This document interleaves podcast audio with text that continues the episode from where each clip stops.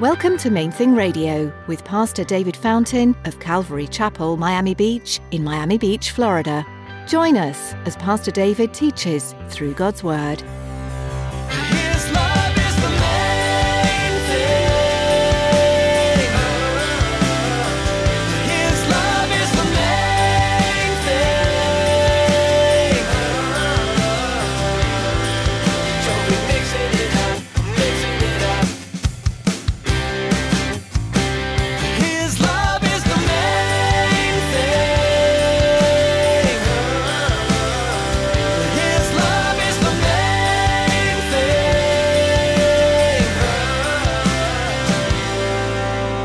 We want compassion and we want mercy, but because we're immature in it, sometimes we think we know better than our Father. We think our justice is more complete and our compassion is more complete than His. He is love, He is the source and definition of it, and He loves you, and He loves your neighbor, and He loves your enemy. He loves us so much more completely than we can comprehend. God is the source of love, and as His child, you too need to be showing that love to those around you. As Pastor David continues his teaching, he'll be challenging you to love one another so that others will see something's different about you. You need to show the gospel by your actions, not just preach. Stick around after today's message from Pastor David. I have quite a bit of information that I'd like to share with you our web address, podcast subscription information, and our contact information. Now, here's Pastor David in the book of Acts, chapter 17, as he continues his message Unknown God. His love is the main thing.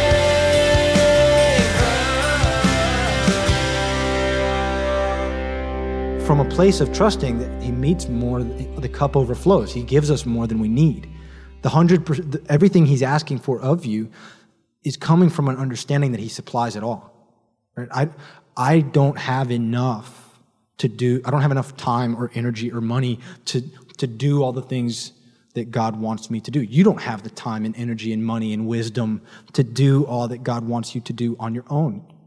He wants to do more through you than you're capable of doing. And it starts with that understanding of trust that he's he supplies it all and he loves you. He's not coming from a place of an angry boss trying to make you meet the bottom line or a needy, you know, it's not this emotional need from him. He has it all. He's perfectly suffi- sufficient. You're right, sorry. And because he's sufficient, it frees us up. And so the next thing to look at, verse 26, let's look a little bit more at that, at his heart in that. He says, He's made from one blood every nation of men to dwell on the face of the earth. He's determined their pre appointed times and the boundaries of their dwelling so that they should seek the Lord in the hope that they might grope for him and find him, though he's not far from each one of us. Because in him we live and move and have our being. As also some of the Greek poets have said, we also are his offspring. Have you ever thought about or been confronted with the question of what, like what happens to people who haven't who never heard the name of Jesus, right? Who, you know, they somebody born and died who was born and died before Jesus walked the earth. What happened to them? We should think through was you know, what does God's justice mean if I can only be saved through through trusting Him, through trusting Jesus? How does that what does that mean about the people who had never heard about the Middle Eastern carpenter who, who is Jesus? In Ecclesiastes 3, he tells us that he has made everything beautiful in its time, and he has put eternity into our hearts. But no one can find out the work that God does from beginning to end. He's, he's set us in this mysterious universe to direct our attention to him. He has put each of us exactly where we are so that, right, you're hearing this message right now, that you're, you're hearing about God right now that even the person who has grown up with no concept of who Jesus is has creation to direct their hearts to reach out to him. And he says, if you reach out, he will find him. He will reveal himself. It, sometimes he does it through visions. Sometimes he does it through, you know, just people getting to know him through prayer. He, he, but he does reveal himself. There's lots of stories of people in cultures totally removed from Jesus, finding him separate from even a missionary necessarily going to them. Sometimes he, he, a lot of times he wants us to be involved in the process, but he doesn't neglect anyone. And that's really important for us to understand because our, our trust in God's justice and his compassion is, is foundational to the way we live. If we're not confident that he's just, then we're not secure, right? We're, then we're operating out of this place of, of lack or fear. But we can trust that he is good. And I think a lot of this, especially in our culture, comes from a misunderstanding of God's holiness. We think of God's holiness as though it's this, you know, mathematical, cold-hearted, you know, well, if you don't meet the standard, trust in Jesus, you don't go to heaven. And so if you've never done the Western evangelical picture of that where you pray a prayer and walk to the front of the pews, then that means that all the people in other cultures who met Jesus differently, that, that it's somehow different. We, we, we, we have such a small understanding of, of who Jesus is. And instead of realizing that God's holiness is what makes him so trustworthy.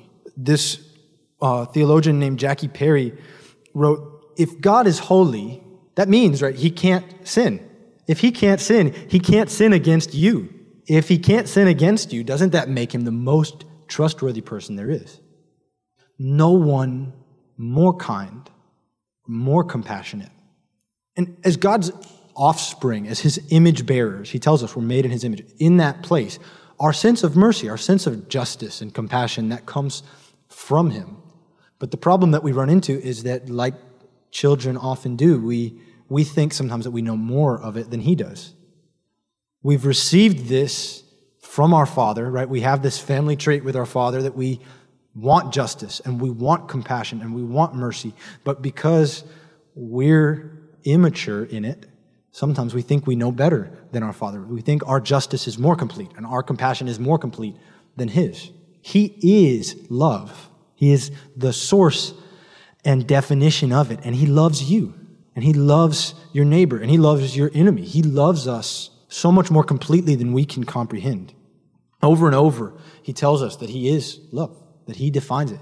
But we, we misunderstand it and we redefine it, and then we get upset that, that God's love is more complete and more holy and more compassionate than, than we can wrap our minds around. And we get frustrated with the fact that the infinite God is infinite.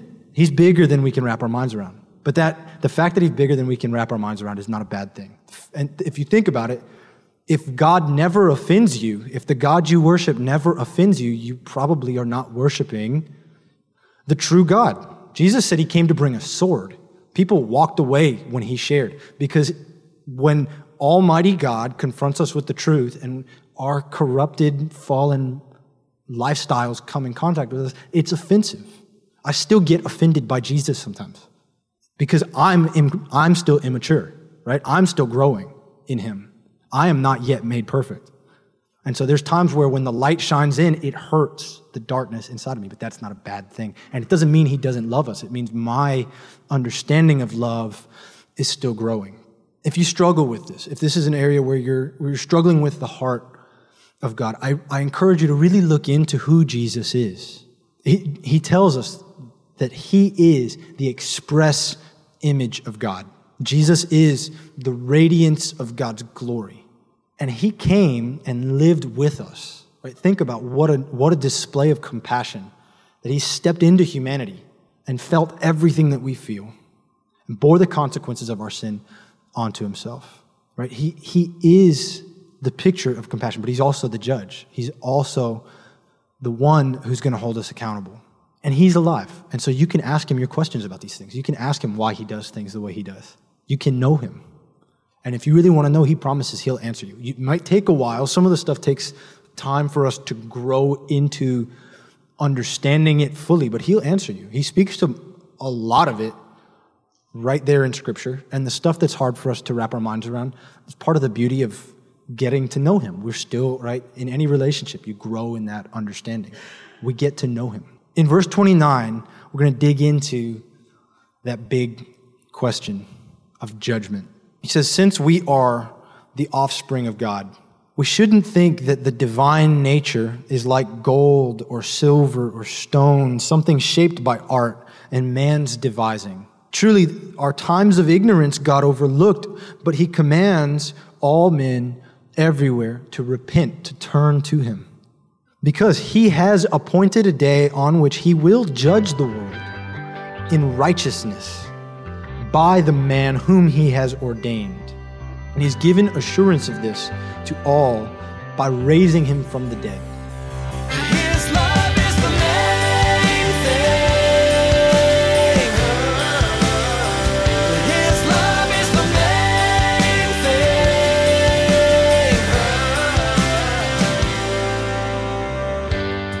So glad you tuned in today for Pastor David Fountain's message in the book of Acts.